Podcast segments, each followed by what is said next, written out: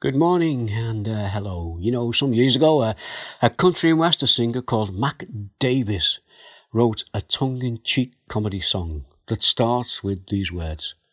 Oh Lord, it's hard to be humble when you're perfect in every way. I can't wait to look in the mirror, 'cause I get better looking each day. Well, we all know the truth is that nobody is perfect. We all, at some time or other, fail. You know, failure is when we neglect to do what we should do. Sometimes our failure can be a result of an accident, such as not looking both ways when we cross the road.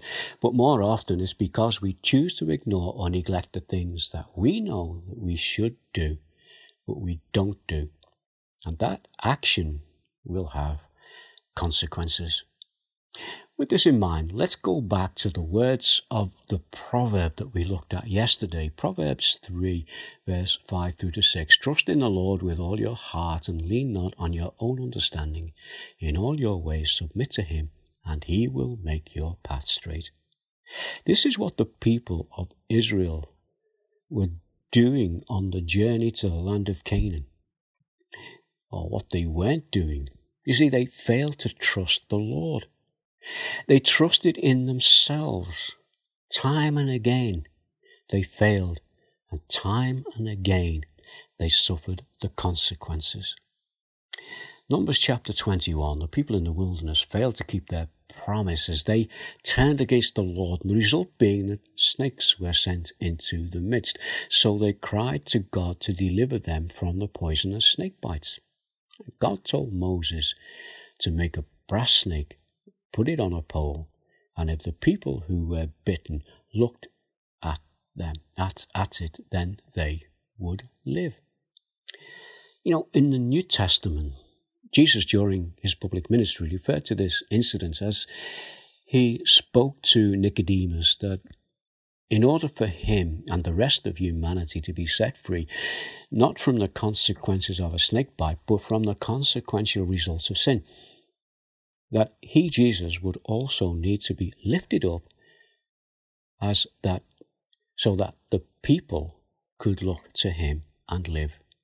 Nicodemus would later see Jesus lifted up on a cross. And when he did, he would realize what Jesus meant. That by looking to Jesus and believing in him, this was the way to have life, have eternal life. In other words, new birth. John 3, verse 13 through to 15.